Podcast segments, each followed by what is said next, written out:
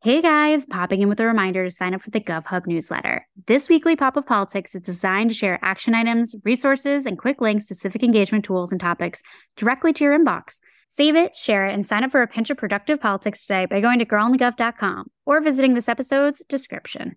Hey guys, popping in with a reminder to sign up for the GovHub newsletter. This weekly Pop of Politics is designed to share action items, resources, and quick links to civic engagement tools and topics directly to your inbox. Save it, share it, and sign up for a pinch of productive politics today by going to girl on the gov dot com or visiting this episode's description. Welcome to Girl on the Gov, the podcast, breaking down politics as we know it and removing all the bullshit. Because politics needed a rebrand.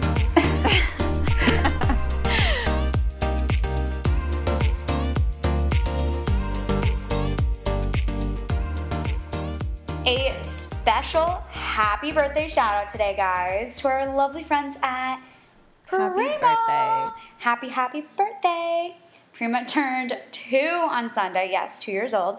Our fave, clean, climate positive, family farmed, carbon neutral, and responsibly sourced company is officially two years old. Whoop, whoop, mazel. And every product is amazing. And after two years, they are in Sephora.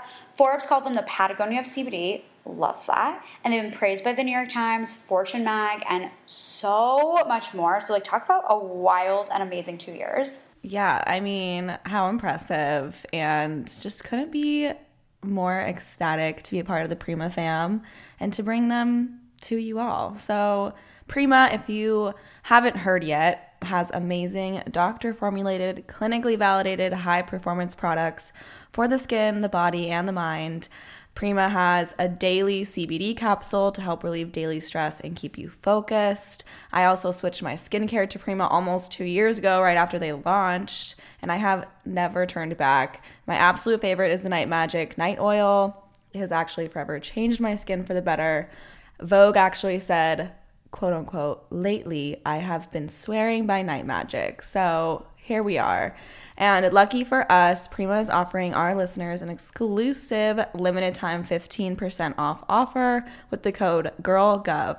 So head to prima dot co and feel better, look glowy like a glazed donut every day.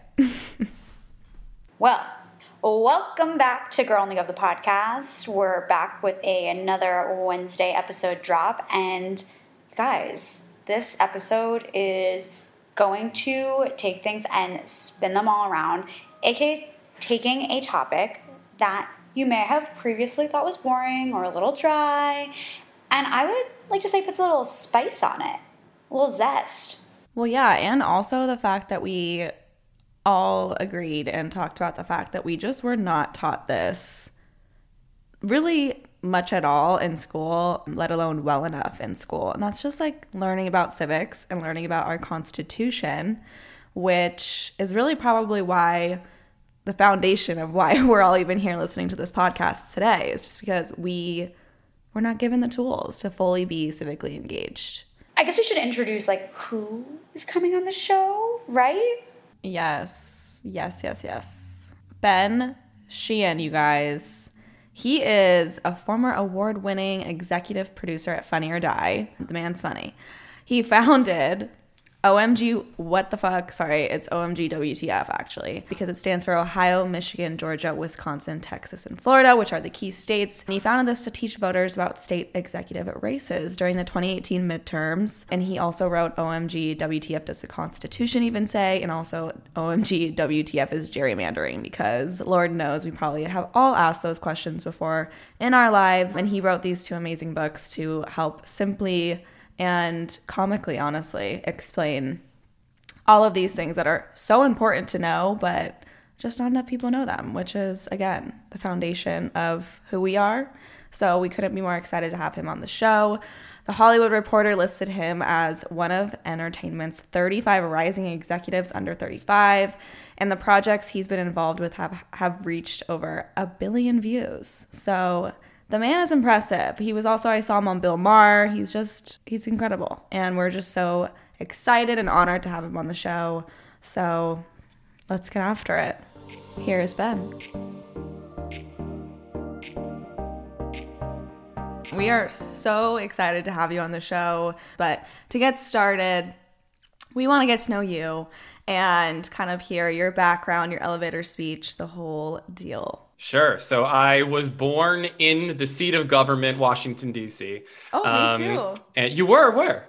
Well, I was like right outside. I was in like Fairfax, but I my dad worked in D C. So similarity there. My so I was born in D C and then grew up just outside in Maryland. But my I had one parent that worked in the federal government and another parent that worked with the federal government. And so I learned from an early age how government worked just because of the luck of the draw of having parents that that was their job. So I learned about it over the dinner table growing up. And I didn't even really get a civics class and a government class in school. I think I got one year in eighth grade. And yeah, oddly same. enough, my school was in D C. So you would think Crazy. that maybe they'd make more of an effort to teach you what's going on a few miles away. But I studied politics in college. And then when I moved out to L A, I was working in entertainment. And I just always kept trying to find ways to bring it together. So trying to mix the two. Uh, when I was worked at Funny or Die, I did a lot of videos that were political, some with actual politicians, some making fun of politics, some simplifying issues. And and it I worked for a, a super PAC at one point that was a, a digital video based super PAC that registered voters through digital video in twenty sixteen. I did, I started an organization for the twenty eighteen midterms called O M G W T F that stood for Ohio, Michigan, Georgia, Wisconsin, Texas, and Florida. Mm-hmm. And we focused on educating people about state secretaries of state and state attorney generals and governors and sort of the offices that were up in most states that year and what they did and why you should care about something other than Congress. And I just always kept trying to find ways to kind of come back to what I, I knew and grew up around, because it dawned on me that so many of my friends, not because it's their fault, but they just didn't have the luxury of having a family that worked in government, right, or their schools didn't really teach them. So they have this blind spot. And I think yeah. part of what I want to do with, with my work and, and which is what you guys do is to take the stigma away from it and say, it's not, it's not really your fault, you know, unless, unless you yeah. had these advantages or your schools taught you, then you don't understand this. So that's, I don't know, that's probably a lot. That's a long elevator ride. No, no, that's like a good one. And like, I, I think we hit all of the buttons. And to your point about like not learning it in school, like I literally think my middle school, like their one thing, they're like, this is civics, it was the D C trip, like the eighth grade classic, like let's have like a three night, like overnight situation and like walk around some monuments. And they're like, civics, you're good. Good luck out there. Like, it's just crazy that like, that's like the case, but I'm so glad that you're creating like a synergy out there between like people that honestly have no idea what's going on, but like want to, and, you know, like kind of create, you know, creating new spaces. But of course those spaces also have, like you were saying, politics and entertainment, like there's a crossover there. How did those worlds collide for you? So I, I feel like D C and Los Angeles are very similar cities. Like take away take away the the the job titles, it's the same vibe of like walking into a room and people are like saying, you know, hi, and then like looking over your shoulder to see who else is in the room or who came. It's just there's totally. a complete there's a complete overlap between the professional, your professional life and your personal life, like a like like like like a, a Venn diagram where like the center is by far the biggest part. Mm-hmm. And that's not really true for other professions. I think a lot of some professions have bleed over, but like if you know you you say you work in a factory, maybe that's not your friend group at home, or if you you know are like a graphic designer, you know maybe you people like you're designing for you don't hang out with. So this is a weird sort of two towns that have very large platforms, and the they kind of are just like around the clock work schedules. And I don't know, it felt like a natural progression from yeah. one to the other and and back and forth. It's probably honestly not the healthiest uh, way to way to live. You know, you kind of sometimes it's better to have like a separation, but the dynamic is very similar. And so from like a functional standpoint, it was it it didn't feel out of place. But I also think that if our media isn't doing a good job of teaching us information, and if our schools aren't teaching us, then where else do you get information? You get it from entertainment and culture. So totally. That that connection though of like the political space and entertainment space and like L A, D C, and just having that same like who's in the room, who's here, like that look. It's so annoying.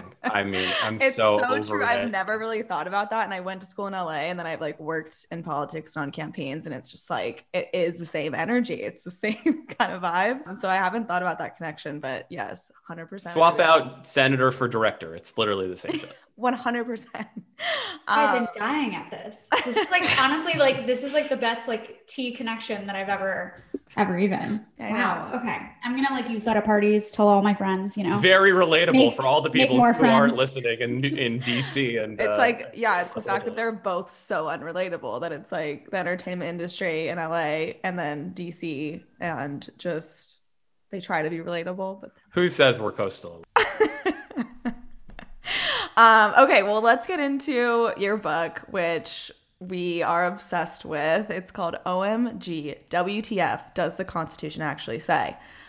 Explain this book to us. Ex- what, ex- what inspired you? Like, give us the whole background here, too. So during twenty eighteen, when I was having these events for my organization, like I mentioned, we were supporting candidates. It was a mix of support, but also just ed- educating people on what these people actually did. Like, why would you care about a Secretary of State candidate in Michigan if you don't live in Michigan? Why would you care about an Attorney General candidate in Wisconsin if you don't live in Wisconsin? Same for governor. So there's a lot of education that, that went along with these events. And I would have friends come up to me and sort of take me aside, or or or like felt like, it felt like they already looked embarrassed. Like they had like an ashamed look on their face.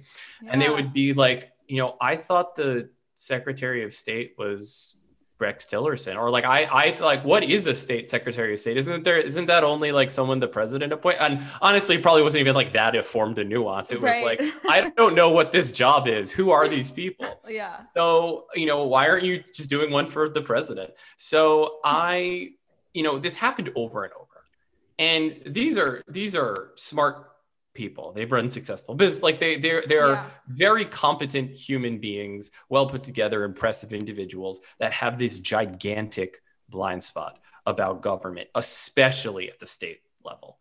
And this kept happening enough times where I started researching civics education and government education. I was like, well, okay, I grew up in D C and my family worked in and with the government. So that's how I learned it. If you're not learning it in school, where are you going to get it? But also, like, how much do we really learn it in school? And so I found this study conducted by Education Week that found, as of the last year or two, only eight states require a year of civics or government between kindergarten and twelfth grade. Great. So every other school either requires nothing or you get half a semester, but even a year in your thirteen year, like, you know, education is not enough. So we're really, and it, this is and much different. And at what than, level? Like it's and at what level? When you're in like middle school, when you don't give a actual shit and you will forget it in the next little months, let alone like years to when you're an adult, when you actually have to kind of know it, or even when you turn eighteen, when you have to vote, like it's gone. It's not. Oh my God. I don't remember anything from middle school besides that eighth grade trip, which clearly did nothing for me. So like retweet. Yeah. It's very, it, it's a very stupid way to approach education in terms of civics. But the weird thing is that we used to teach it a lot. So in the wake of the, in the wake of World War Two, there was this huge, like, renewed national interest, and we have to all learn about America and like embrace American history and like let's all, you know, pat ourselves on the back. And so late forties, fifties, and sixties, there's this huge, you know, fascination or, or focus on, on civics. You do classes like Foundations of Democracy. That was a class. Civics is a class. American government is a class. U S history is a class. And then those classes in the seventies started to go away, but they really started to go in the last twenty years. And so if you basically don't get that year of education, you know, where are you going to learn it? So I was thinking about all this and I was like, well, if I was to start at the beginning and talk about, you know, the government, where would I start? Natural place to start was the Constitution. So I found my ha- my eighth grade copy of the Constitution that I was lucky enough to get from my, my school, my pocket Constitution. I started reading it oh and I was like, this is not an enjoyable read. The grammar is very different. The punctuation's weird. Like the, the sentences are, I mean, there's just gigantic sentences. They're run on. I, I can't really make sense of it, but I know that this is important info because this is how our country works. So if there was a way to have this explained where it wasn't just reading anachronistic English, you know, from over two hundred years ago, but presented in today's context, but alongside the original text. So you can, you know, see, see if you agree with certain things, or you can see like the part of the Constitution that I'm actually talking about. It might be helpful. It might be a lot more helpful than trying to part to learn, you know, your a language. I mean, Old English is its own language, basically. To learn a new language and the information, why don't we just put it in today's parlance? And I was looking at a lot of, I hadn't didn't find a version that did this. I found one from the nineteen fifties and every pronoun was he. So you can... Wait. I'm so sorry. I like totally just don't never even thought about too, just the language itself. Like already like just legal jargon and the Constitution is complicated to read. But yeah, like the fact that it literally is in Old English and it's like when they tried to make you like read Shakespeare and like dissect whatever he was saying, I was like, I don't know what Shakespeare is saying. I don't understand this language. It's not English. I definitely read it in my head, like with an accent. Like, I think yes. It's like, you know, your like inner monologue, like it is absolutely like an old timey Whig guy, like British accent meets America type thing going on in my head. Like, I don't think I could like, which means I can't even process it because I'm like, it's just this weird accent that's happening. Like, I'm not really reading it. Yeah. Well, that guy is the per- is my inner monologue for everything. So it's not really much of a leap for like the Constitution. That's he, my Siri voice. That's, my, that's my exactly voice. Exactly. The Zoom voice now. Who lets you know if you're being recorded. Yeah. I I feel like it, it, that that was such a barrier. Part of it was the language, yeah. you know, besides the the legalese. So I thought of it as, what if I was just explaining it to my friend over drinks? Like if I had a four hour hours in a bar tab somewhere and I was like sat down with the Constitution and like we're going through like part by part, how would I explain it? So I often found myself saying it out loud because I wanted it to feel like it was being explained rather than, you know, professorial or didactic or just like, you know, there's there's a reason that I think me not being a lawyer has helped with this book is because I think lawyers have to, they they like to make things complicated. Like, it's actually kind of core to their business model. Like, if yeah. things were simple, you wouldn't need, need a, lawyer. a lawyer. So, like, operating on, like, a complicated plane is kind of core to their whole business model. And I read a lot of, like, lawyer interpretations, and they were still pretty unreachable for what I deemed to be the average person. So I tried to explain it as if I, if I was really, dumbing it down is the wrong word, but just sort of modernizing it and simplifying yeah. it as much as possible. And that's really the the goal, so that you come away understanding the information. Not, not that you're an expert. I'm not trying to lift the ceiling on expertise. I'm trying to raise the collective floor because yes. I think it's a lot lower than we all realize. I am obsessed with that. And I think that actually is the perfect segue into our I Have a Stupid Question segment, because we need to raise that floor like you're saying. So I mean, let's start with the basics. Like, what is the Constitution? Everyone throws that around, like, oh, because the Constitution. But, like, honestly, like, what is it? Well, it's a document that was written in seventeen eighty-seven by a, a group of about fifty-five people.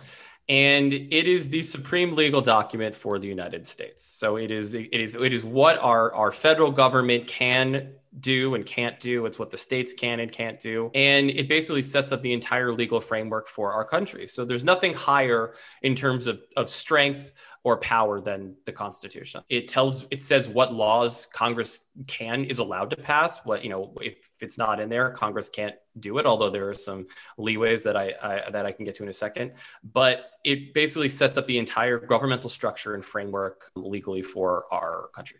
And can you explain the Bill of Rights and where that falls when it comes to the Constitution? I feel like when I, and probably most people think of the Constitution, like it's immediately like the Bill of Rights, and that's like maybe what the only thing that's in there. Like, can you explain the Bill of Rights and really its role in the Constitution? Sure. So the Bill of Rights is actually the amendment. So the Constitution has seven articles. So those articles were written in seventeen eighty-seven, and then they ratified it in seventeen eighty-eight, and then it took effect on in March of, of seventeen eighty-nine.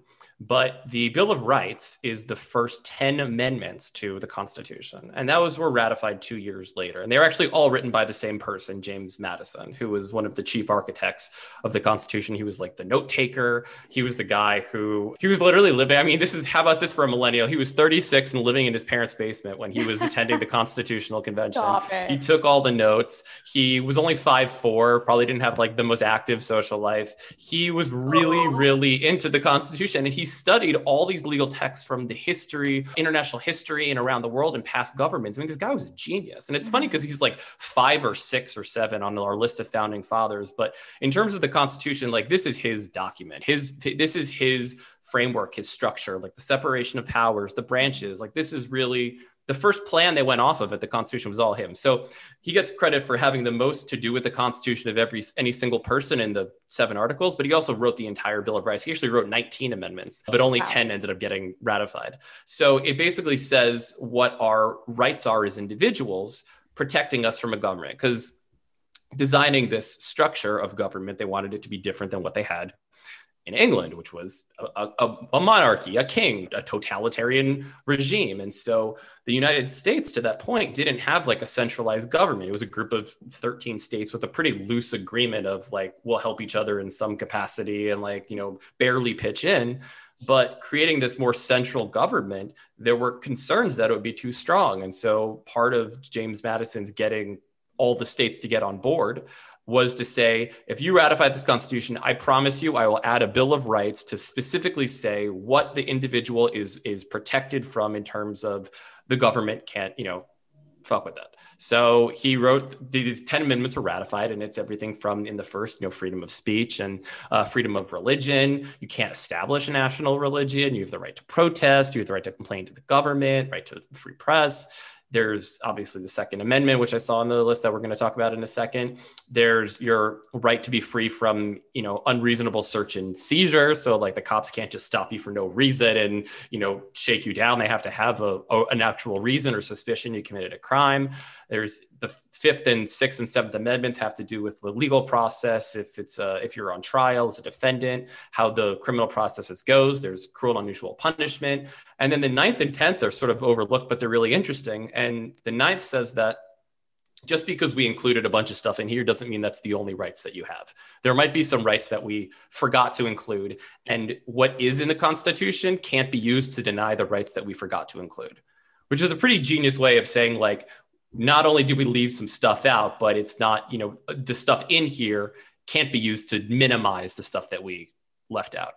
And then the okay. final one is the tenth Amendment, which says that if, you know, the, the Constitution doesn't say that the federal government has that power, and it doesn't say that the states don't have that power, then it's up to the states and the, the people. So it basically, theoretically, it's like an infinite amount of power that is at the state and local level, because the Constitution specifically only lays out like the, the, the outlines of the federal government, but it can't go beyond what it's allowed to do in the Constitution. Which is wild. Also, I, I do think the ninth is pretty genius, because you are covering like every base. I mean, I also think at the same time, it like leaves some room for some conversation. Like I feel like every legal argument about right to privacy is all stuck around that. Can you give an example of like something that's at least somewhat relevant of like what maybe has was left out that has been brought up? Sure. Well, I mean, right to travel. right to to travel about the United States freely without, you know, like in, like crazy restrictions, uh, right to travel internationally. Choice is left out of the Constitution. There's nothing about uh, abortions or, or a, a woman's right to choose, although the Supreme Court through Roe versus Wade said that they do believe that under the fourteenth Amendment and even part of the ninth, that that is a constitutional right, that, that people have that right. Other things that are left out, I mean, you mentioned privacy, right? So like, yeah. We didn't have computers. We didn't, right. we weren't thinking about like data privacy and, and shit like that. So that's something that can become a, a, a right that we all have under the ninth. There's, there's this thing called substantive due process. And I'm going to make this, I'll make this very simple. Basically, that you, you can't be deprived of your right to life, liberty, and property without due process of the law. So like the government can't take away, they can't kill you, they can't restrict your freedom or like lock you up. They can't take your, your shit unless, you know, you've had a due legal process and you were found guilty. But inherent in that, the court has said, well, if we're talking about they can't take away your life, liberty, and property, then it's implied that you have the right to those things. So like you you you have a right to life, you have a right to liberty, you have a light, right to, to property. So that's called substantive due process, the assumption that you have that. So privacy kind of falls within that liberty part of that, if that makes okay. sense. That yeah. And that's in the fifth, in the yeah. Fifth Amendment, they talk about due process for the federal level, and the fourteenth, they talk about it for the, for like state procedures. Okay. Well, speaking of like the fourteenth and like getting like past like one through ten, A K A amendments, what's an amendment? Can you give us the lay of the land there? Sure. So an amendment is a change. The change to the Constitution. It is something that is as strong as the original Constitution in force. It is a, it is a simple change in addition. So we have twenty-seven amendments total, including the ten Bill of Rights. And the way that you, you, you pass an amendment, or I should say ratify an amendment, is pretty complicated. It's, it's very hard to ratify or to, to ratify an amendment. So you need either, there's two ways that you can propose an amendment. You can either have two thirds of the House and the Senate propose an amendment to the states to ratify. So that's sixty today, that's sixty-seven senators and like two hundred ninety representatives. So pretty hard to get anyone to agree on, on getting, you know, even sixty votes for the vote, you know, for a, a vote in the Senate, yeah. let alone sixty-seven. So right. pretty hard to, to get past that stage. If you were to get past that stage, it would go to the states. The other way you can propose an amendment is by two thirds of the states. So state legislatures calling for a constitutional convention. And that's actually never happened in the history of the country. We've never had thirty-four states, which is what it would be today, mm-hmm. call for a constitutional convention. It's not even clear what would happen at that convention if you would just have to talk wow. about the amendment you proposed, if you could like rewrite other things. So that is definitely something that that that should be, you know, a, a concern for people if we were to get to that point, because it kind of just like opens the Constitution to become Wikipedia. The way that you ratify an amendment. Probably get a lot of book sales of that. Probably would. Probably would. You'd have a lot of different constitutions. The way that you ratify an amendment is by having either three three fourths of the states or the legislatures, or three fourths of like mini statewide conventions, and Congress can pick which uh, one that is. But that's thirty-eight states total are needed to ratify an amendment. Okay, well, perfect segue again. What does it mean to ratify an amendment? It means to approve it, to get it added to the United States Constitution. I'm going to use that, honestly, just in general life from now on. Like, I approve something, I'm just like, I ratify that. Thanks. Thanks. So, thank you, thank Constitution, you. for giving us that bad boy. But speaking of amendments, we do want to talk about some hot topic amendments. And we grazed the surface on these before, like a little bit. Specifically the Second Amendment, which honestly, when I was thinking about this, like I was really trying to stay away from puns about like smoke and fire and whatnot, but like I couldn't help myself. But with the Second Amendment, first of all, okay, what's in it and like what is the origin? So the Second Amendment is one of the, obviously one of the Bill of Rights ratified, approved, ratified in seventeen ninety-one. It says that a well-regulated militia, comma, being necessary to the security of a free state, comma, the right of the people to keep and, pale- and bear arms, comma, shall not be infringed. So there's a lot of commas there. Probably, probably a couple too many. First um, and the uh, first suspense. Well, I, I can't speak to the, the the punctuation preferences, but it does start with a well-regulated militia. So I think it's important to look at the Supreme Court's interpretation of this. The, the well, I'll answer your first question. The, the reason it exists is because we didn't really have defense forces when the when the country was just starting out. Yeah, we had an army and we were an navy, but we were still building those. So you you still might not have enough people who have, you know, been drafted into the military or have volunteered to join the army and the navy to defend the country. So if you were to have a situation where you needed more people, how would you get those people to join, to take up arms and join? And so what the United States had was the militia. Militia was basically the the, the reserve forces for the the military, for the for the army, really. And it said, you know, that people have a right to these weapons as part of a well-regulated militia. So that's sort of the initial reasoning for it. But it also functions as a check on tyranny, because if people are armed, it makes you less, it makes it less likely that like the government is going to turn against its own people if everyone's yeah. got. Well, and we were just coming off of the revolution. But that's a good point. I mean, I didn't even think about that. Yeah, it, it seems like it came from like the trauma of being under monarchy and having to, you know, form a whole revolution. And obviously with that, you need arms. And so now, though, obviously the conversation has turned in, in a lot of different ways, but we can get into that. But I don't know, like what, so now, like, how is the amendment typically used, like, in the law? So it's changed over time. So I think it's important to mention that, you know, there have been only six or so cases in the Supreme Court that have dealt with the Second Amendment directly. And, and again, to, to sort of clarify, the Supreme Court is responsible for interpreting the Constitution and saying what it means, and interpreting federal laws and saying what they mean.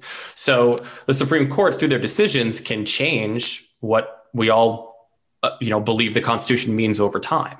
Mm-hmm. And that has happened with the Second Amendment. So for the first, you know, two hundred plus years of our government, the Second Amendment was understood to have a connection to the need for a militia. And by the way, today, the militia is the National Guard and Reserve. So like the the U S militia is, is, is established as the National Guard. It was established at the turn of the twentieth century. Mm-hmm. So it has a connection to militia, militia, even eligibility. But the first break, like big break in interpreting the Second Amendment came in two thousand eight with a Supreme Court case called District of Columbia versus Heller, where a decision was handed down saying that people have the right to a, a hand, in this case, it was a handgun in the home for self-defense, totally unconnected to whether or not they're in or want to be or are eligible to be in a militia, which again is the National Guard and Reserves. So that's a pretty big break because it takes the Second Amendment into a totally different territory and just kind of focuses on the second half of that amendment, the right of the people to keep and bear arms, and not the first half, which yeah. starts with, oh, well, regulated militia. So it changed the court's interpretation. And this was this was sort of compounded again in twenty ten with McDonald v. Chicago. And a few years later, in terms of now, the, that second case applied it to the state level and the local level. And then it changed the type of weapons that you have a, a right to have in the home for self-defense. And then there's another case that I believe the Supreme Court is taking up next term about whether you have a right for to have, you know, a gun on you for self-defense outside of the home mm-hmm. while you're traveling, say, to a gun range. So The the real date to keep in mind in terms of when the Supreme Court said, you know what, this is what it means, like a big change, is two thousand eight. That that that moment totally disconnected the Second Amendment from militia eligibility, service, all of that. And that's a pretty like big shift in interpretation. Yeah, that is just such a crazy jump. And I feel like what's wild to me even more so is the fact that it is like the number one thing I feel like that people reference, especially people that like have no understanding of the Constitution or no experience in it. It's like everything can be rationalized by throwing like, well, because of the Second Amendment.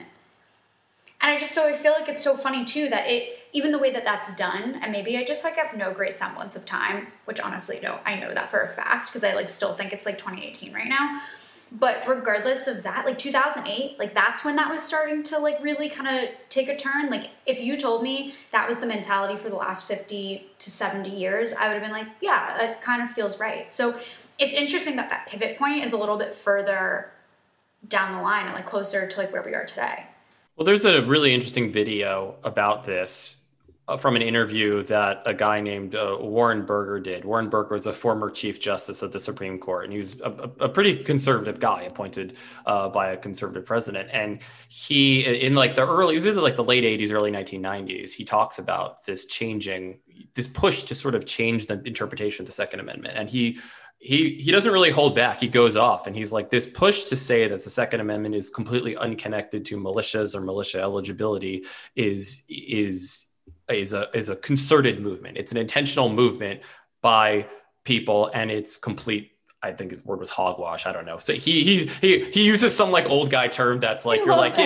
yeah, yeah, you should be using that. The same one that the guy in my head uses. But I feel like people don't think about that enough, and they don't realize that this this sort of newer interpretation, While it is while it is legal, I mean, people who say that they have a, a right to own a gun in their home for self-defense, like they're they're correct, but the Supreme Court's only recognized that right since two thousand eight. So it is pretty new, this interpretation of the Second Amendment having nothing to do with militias.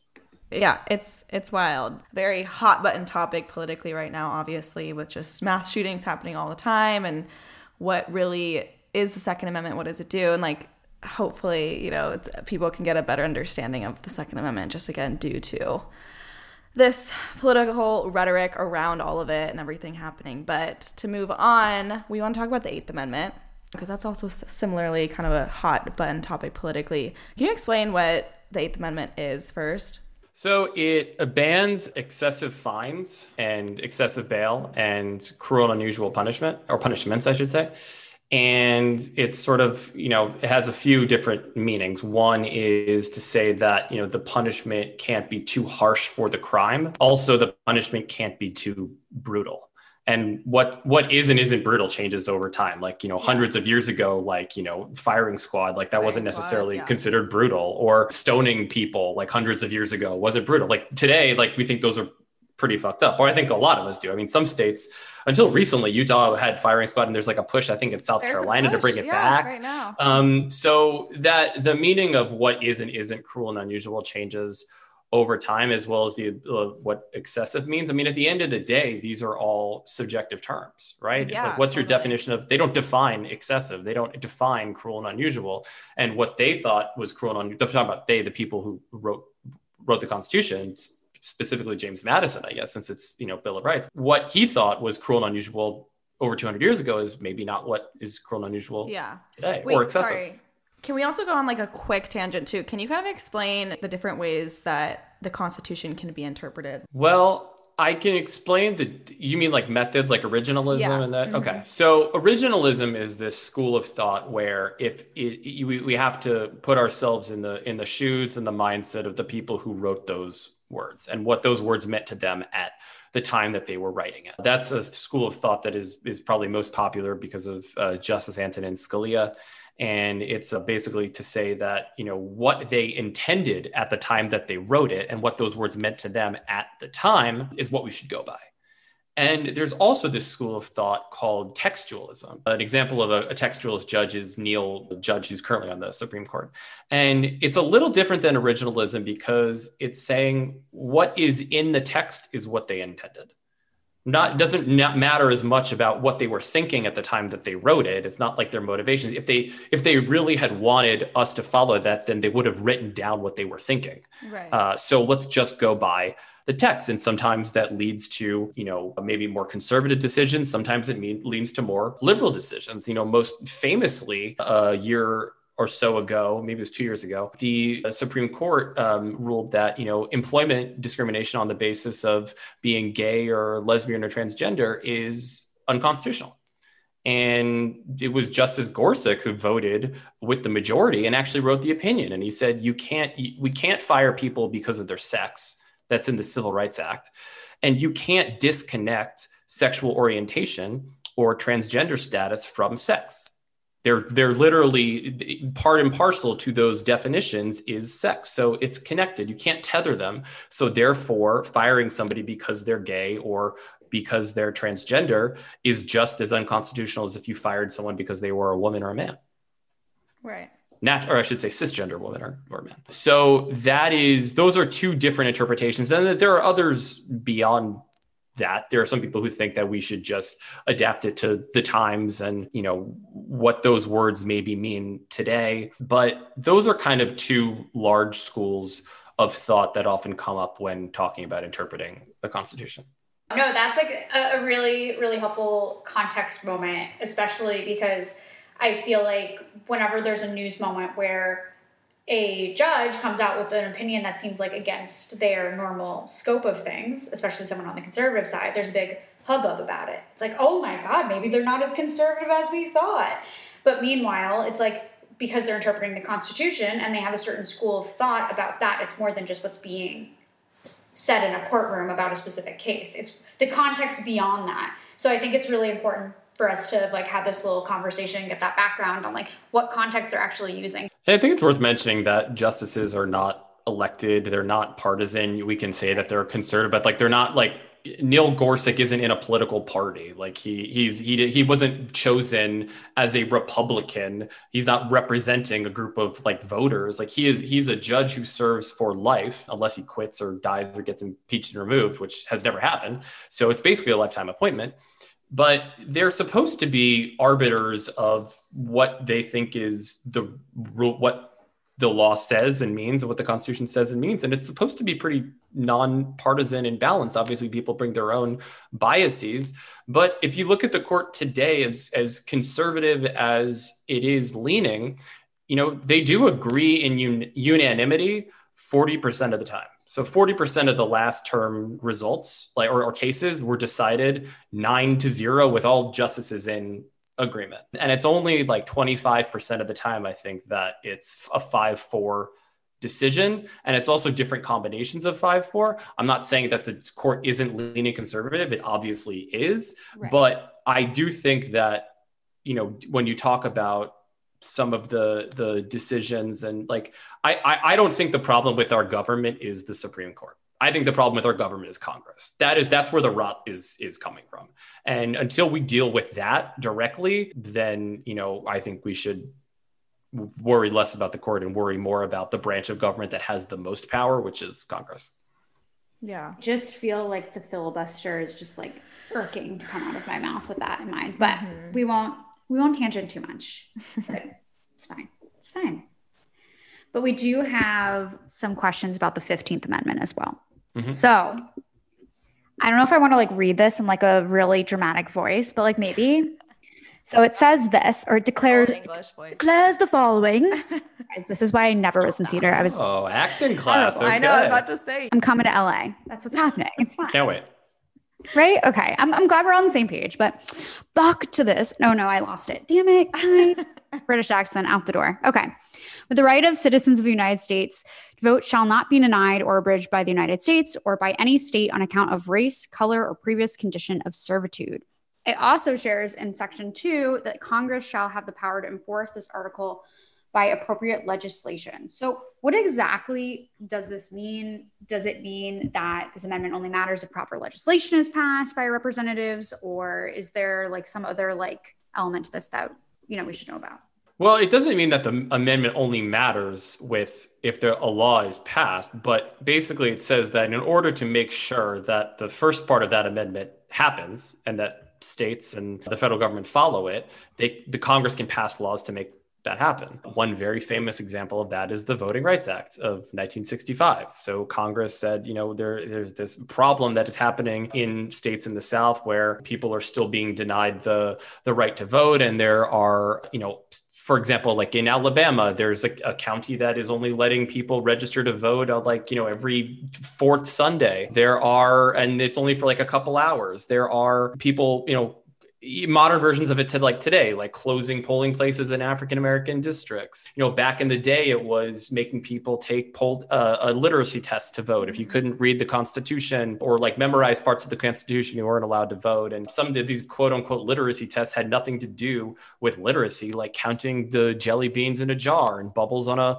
bar of soap. And there were grandfather clauses that exempted white people from having to do these ridiculous tests, saying that if your grandpa was able to vote, then you're able to vote. So it is basically, you know, there's a long history in this country of voter suppression. And so that amendment was specifically written in eighteen, or it was, I should say, ratified in eighteen seventy. And this is four years after the end of the Civil War.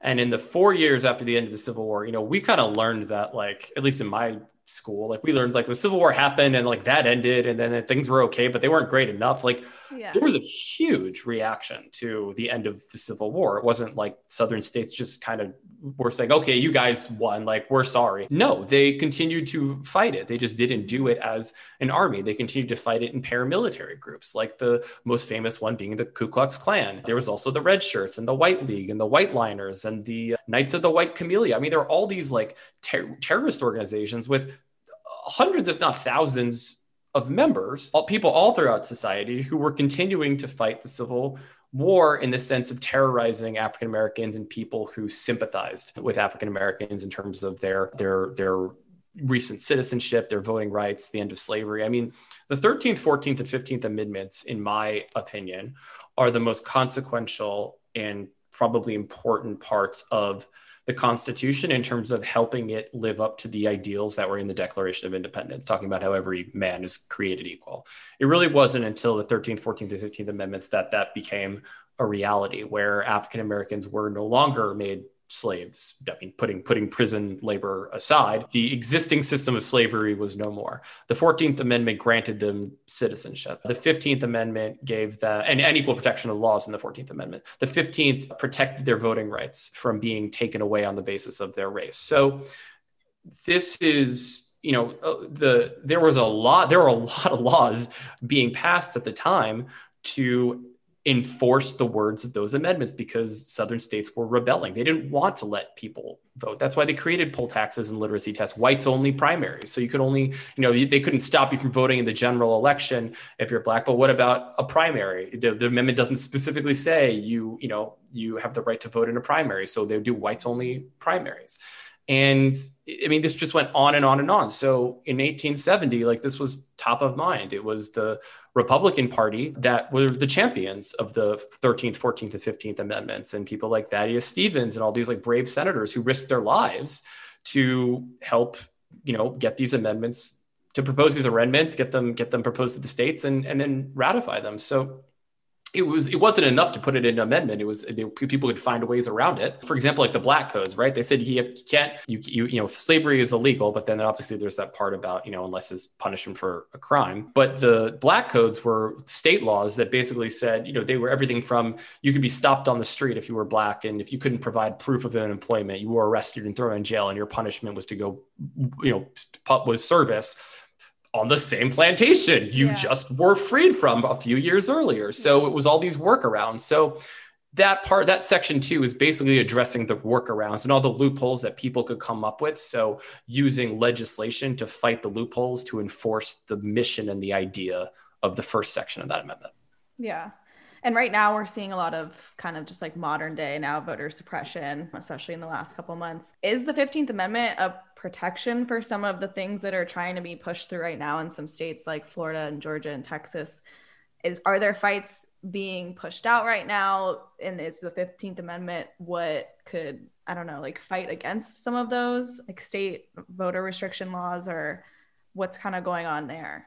Well, in, in theory, yes. It, it, it is, but in practice, it, it isn't protecting people from from that. And I think it's worth mentioning that, you know, talking about the Supreme Court, there's a reason that all of this is happening right now. And it's because in twenty thirteen, the Supreme Court struck down a part of a law, part of the Voting Rights Act, that said states with a history of discrimination have to get permission from the federal government to change their voting laws. So like if Alabama, you know, in, you know, before twenty thirteen was like, you know, we're going to ban, you know, voting on Sundays and we want to do that, they couldn't just do that. They'd have to get the federal government's permission. The federal government would look at it and go, well, why do you want to do it on Sundays? That's pretty interesting because there's this whole thing called Souls to the Polls where African-American churches have these big voter drives. And after you, you know, go to church or, or you leave church early and you go vote together, like that seems that that would have a disproportionate effect yeah. on this group of people. So no, you can't do that. Mm-hmm. But in twenty thirteen, they they struck down the part that said states have to get permission. So now Alabama doesn't, if, if they wanted to do that, they don't need to get permission to do oh, wow. that. By the way, Texas literally last week, I'm not, that's not a hypothetical example. They literally yeah. just tried to do that. Yeah. Right. They tried to ban voting on, on Sundays, or at least the, the chunk of Sundays that, you know, African-Americans and through Souls to the Polls were going to vote. So with that protection gone, oh, then wow. yeah. there are all these voter suppression laws that no longer need permission from the federal yeah. government in order to go into effect. And so you have people, you know, passing states passing laws like, you know, if you haven't voted in a couple of elections, you know, we're going to send you a postcard. If you don't return the postcard, we're kicking you off the voter rolls. If you, if your name doesn't exactly match, you know, the registration form and your I D, if like, you know, say you have a hyphen last name and the hyphen's not there, too bad, it doesn't work. Signature matching laws, you know, certain level of strictness saying that if the signature doesn't exactly match, you know, then we can throw out the ballot if it's a mail-in ballot. I mean, all these vote, these, these things that sound like administrative in practice, but if you look at who they impact disproportionately, it always comes down yeah. to people of color. So, yeah. or sometimes low-income people or, or young people, but This is this is this is a history, and and so what that that second portion is so important because you have to come up with new laws to address the loopholes that yeah. are now are now continuing to to to operate and really operating in a in a new way that we haven't seen since before the sixty-five Voting Rights Act. Yeah, oh my gosh, that's crazy. I didn't know about. You said twenty thirteen is when that. Yeah. yeah, it's called Shelby County versus Holder. It's a really crucial and pivotal moment that basically took away a huge, now, not the entirety of the Voting Rights Act isn't gone, but like yeah. that was a pretty important part. Right, totally. But so it's saying that, you know, look, the, you know, states change and people change, and it's it's unfair to say that these states that were, you know, problematic in terms of passing discriminatory voting laws forty-eight years ago, it's not the same states. You can't hold people accountable. Basically, racism's over, guys. It's fine. Yeah. So right? they they struck that down. So there are proposals to reinstate that. People have made the argument that we could make it for every state instead of just those eleven, or I think it started with seven and then up to eleven. And then it was like counties in certain states.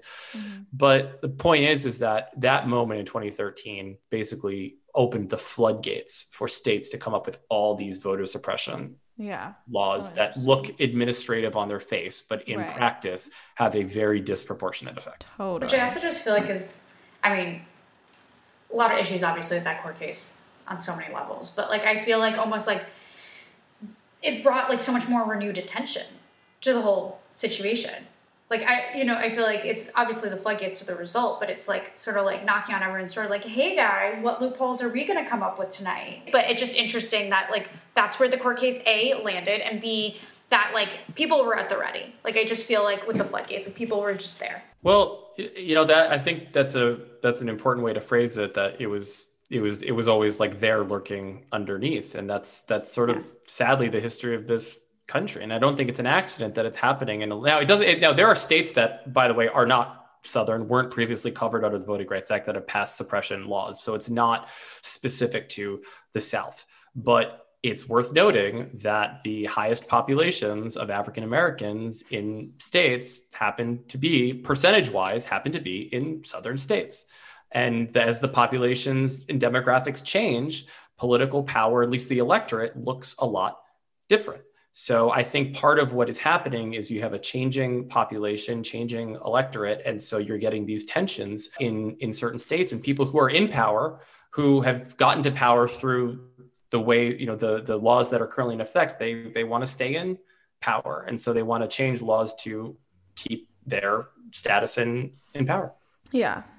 But that is that is it for our constitutional lesson today. But if you are willing to come back, we would love for this just to be part one, because there's a whole, you know, just rabbit hole we need to go down regarding the Constitution and learning more about it. And before you go, we would just like to give you the mic to plug anything and everything, from social media to other projects you're working on, and all all the things where people can find you. Sure. So my social media is at Ben Sheehan on Instagram, and it's at that Ben Sheehan on Twitter. The projects I'm working on, I'm doing a, well, the kids version of my book comes out in September, at the end of September. So that's for ages eight to twelve. It can be pre-ordered right now on Amazon. My adult book is is available everywhere now. So hopefully there are some things I can announce very soon, other additional projects, but we can start those. Love it. Amazing. Well, thank you again. This has been very fun, very informative, and that's what we look for here at Girl in the Gov. So we're just so excited to have you. And again, hopefully this can just be part one and we can dive in deeper another time. Well, when I come back, I hope that Samantha does her full old English accent. She'll, for she's the entire start practicing. That's, the, oh, that's, that's my you. requirement. Next time it's going to be mm, chef's kiss, and we're just going to like knock the socks off. I can't wait. Just oh, I can't wait. Thank you so much for having me. I really appreciate Thank it. Thank you. Okay, well, top stories of the week. First one is something you may have seen really plastered all over Fox News if you switched that channel at all recently, on social media, memes, all the things. The best one was for sure the letter from Jersey Shore that was made into a meme with the Fauci email. But this story um, is all about Sweet Anthony Fauci. We know he has been really the face of our country's covid nineteen response. And he, in, in the last week, three thousand pages of emails of his were obtained through the Freedom of Information Act. And so we kind of got a glimpse into really what was going on on his end from even the early stages of the pandemic. And as we also know, Doctor Anthony Fauci has been a political lightning rod since the early days of the pandemic. And obviously the left have kind of named him a hero, but the right has kind of been very critical of him. So with the release of all these emails the past week, Republicans' political attacks on Anthony Fauci have really gone into overdrive in the past week. So on conservative news channels, Anthony Fauci is kind of being portrayed as really a liar, and they are claiming that he misled the American people about the origins of COVID in order to protect the Chinese government. And there's frankly just no evidence of this or really any wrongdoing, and you can really read through the emails and see that for yourself. But this was kind of a way for conservative news channels especially to paint this picture and kind of confirm their narrative that they've been pushing for the past over a year, just questioning this pandemic and its real, like, validity even. After all of this, Republicans are now calling for his resignation and have demands for new investigations into the origins of the virus. And so Fauci's new released emails, which span the early days of the pandemic, were obtained by BuzzFeed News, which is like, okay, BuzzFeed, and the Washington Post. They really show no evidence, again, of any kind of cover-up about the origin of the virus. Indeed, many of these discussions reflect the science of the time, but Republicans, including obviously former President Donald Trump, have seized on the emails as proof to, like, confirm conspiracy theories about the source of the virus, which they're, you know, have kind of claimed everything under the sun. But in one email from February first of last year, um, a researcher at Scripps Research Institute wrote to Fauci about ongoing efforts to decipher the origin. At the time, the lab leak hypothesis was largely dismissed by experts, and it has recently gained traction, though the origins of the virus still remain unknown as ever. And so, sweet Fauci, he said, "As I have said many times, we seriously considered a lab leak a possibility. However, significant new data, extensive analysis, and many discussions led to the conclusions in our paper. What the email shows is a clear example of the scientific process. It's just science. Boring, I know, but it's quite a helpful thing to have in times of uncertainty." There was also some incredible, like, emails about all of the just viral moments he had and how, like, everyone was, like, calling him hot and, like, his reaction to just people, like, fangirling over him, and it was just so cute. He's just the cutest. But overall, if you see, you know, kind of these conspiracy theories being pushed out, it really is a lot of political rhetoric um, being pushed out to confirm, again, this narrative that, like, Fauci's the devil and the coronavirus is fake and was intentionally leaked by labs to kill people. I don't even know.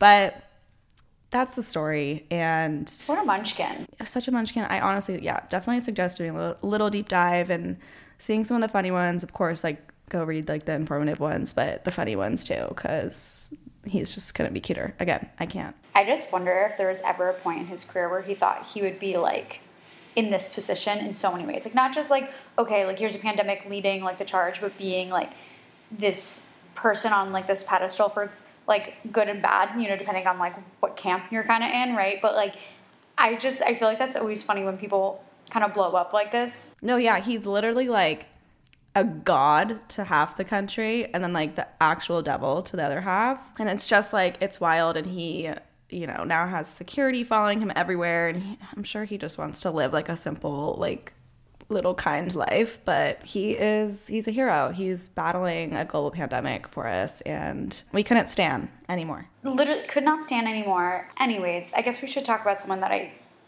dislike at the moment. Let's hear it. So, good old Manchin. You know, when we're talking Democrats, that definitely gets some attention and some heat for...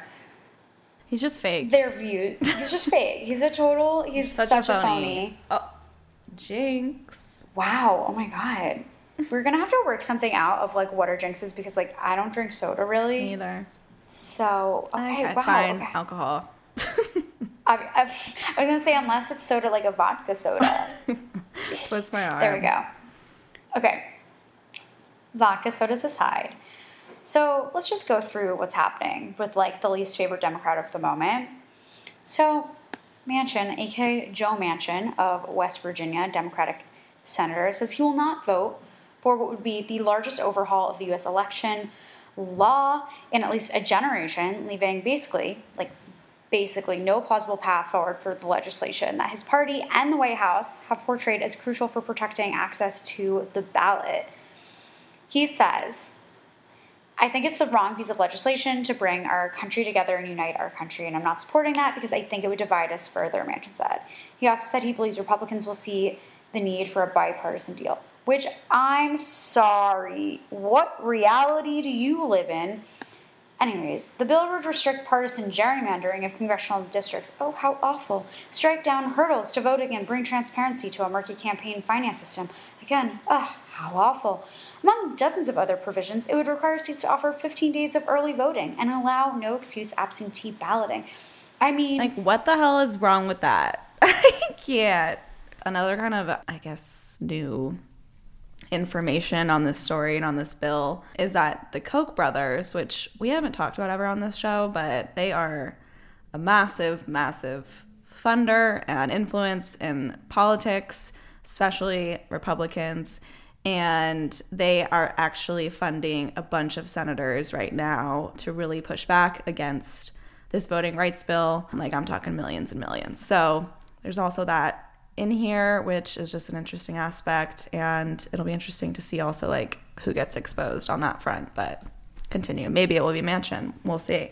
Fair, very fair. And like, for background, like, conservative state, West Virginia typically is a red state, so the fact that, you know, he's trying, you know, like like any of these cases that are not cases, any of these issues that we talk about, or any legislative points, like, the context is always key, and same with the constant campaigning that happens. And so he's looking at this like from a strategic point of view of keeping his seat more than like anything else, which is just ridiculous, because like, use your seat to actually do something productive and good for the people that you represent. But like, hey, again, my opinion, my opinion, um, could be fact, but also opinion.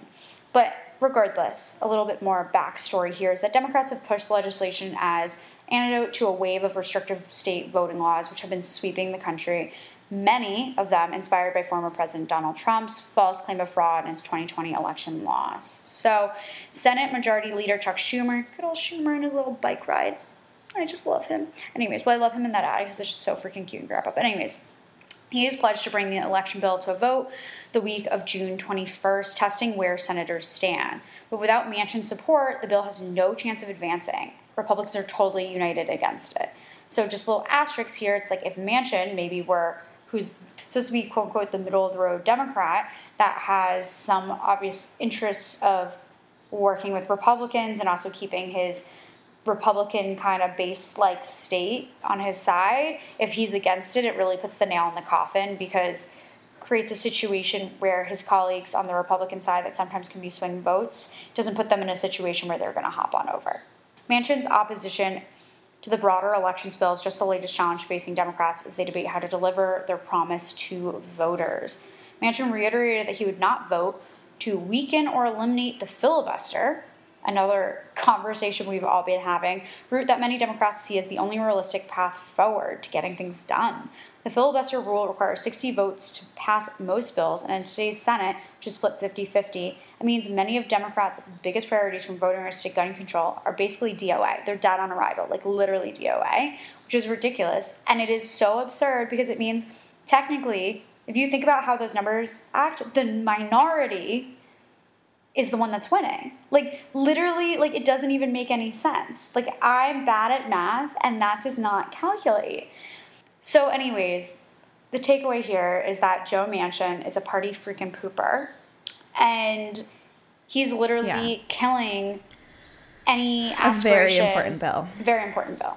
And honestly, it's like, this bill is bipartisan in nature, aimed to protect all voters. Like, it's so funny to me that this has become a partisan well, thing. Well, it did after this literally last election. I mean, obviously, there's always been a push for red states and Republicans to honestly not be huge advocates of everyone being, you know, push to vote, because that historically and looking at data does not help them when everyone votes. So that's why they tend to not want voter access, voter reform, any of that stuff. But yeah, I mean, Manchin, I don't know what, you, like what this is about, but we, we gotta have a talk. And it's really back to the drawing board right now for Democrats in the Senate.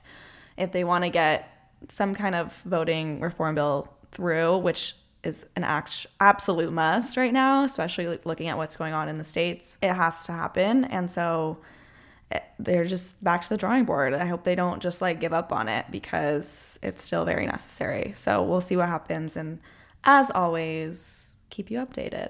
And for closing points, if anyone ever says to me again that my vote does not matter, I mean, hello. It matters, because even we push so hard to get two of our favorite senators in the door this time around, but like, can you imagine if everyone thought their vote counted and maybe showed up a little more at some of the other elections? Just saying. Yeah. I also just, this makes me really think that the Senate, honestly, is just an unnecessary body in our government. Like, Congress is so much more representative of the country. Like, it's cut up by district, so you have people from literally every corner in every type of district and community in the country coming together in D C. So true. It's a way more representative body. In the Senate, it's like two senators from every state. And and what? Like, the, this fifty-fifty split, again, it's like, and then they have these rules that where, like, a majority can't even pass anything. It just, the Senate is really starting to make no type of sense to me. I don't know. That's just maybe a hot take. It's kind of a new take on my end, but it's kind of, this is what's, it's making me think That's about. That's an interesting food take. Food for thought. It's food for thought because, it, right, like if you're thinking about like this, this, the whole design of, and this is actually kind of perfect for the, today's episode, but like you're thinking about like the design of our government and how it's supposed to represent checks and balances. How is the Senate actually creating that check and balance right now? It's not. The Senate is really acting like a huge cock block. And I mean, they created the biggest cock block in the world, Mitch McConnell. And now the whole body is acting like a f- huge cock block. And so it's like, how is, I understand like the idea of like, in a sense, right? Like if you're from the more conservative camp and you like what's going on, in a sense, you feel as though the Senate is working for you, right? Like that is a check. But it just doesn't work for anyone because even even before the election, when the Republicans held the control in the Senate, they couldn't get anything done either because of Democrats. So true. So it's like, we can't ever get things done through the Senate because of just the, literally it's just like a numbers game in the Senate. And I just feel like Congress is just so much more representative of the country and has just a better shot of like actually being a representative government because again, like we have people like Holly McCormack, who's like running in, you know, like very rural district in North Georgia. And then there's people in New York City, like everyone then comes together in our capital and governs. So again, food for thought. Yeah. Interesting food for thought. Well, guys, think about it. I'm curious if anyone has any takes. But in the meantime, subscribe, rate, review. Um, of course, hit us up with any of your questions in the D Ms, email, you know the deal. And we will see you around these woods next Wednesday.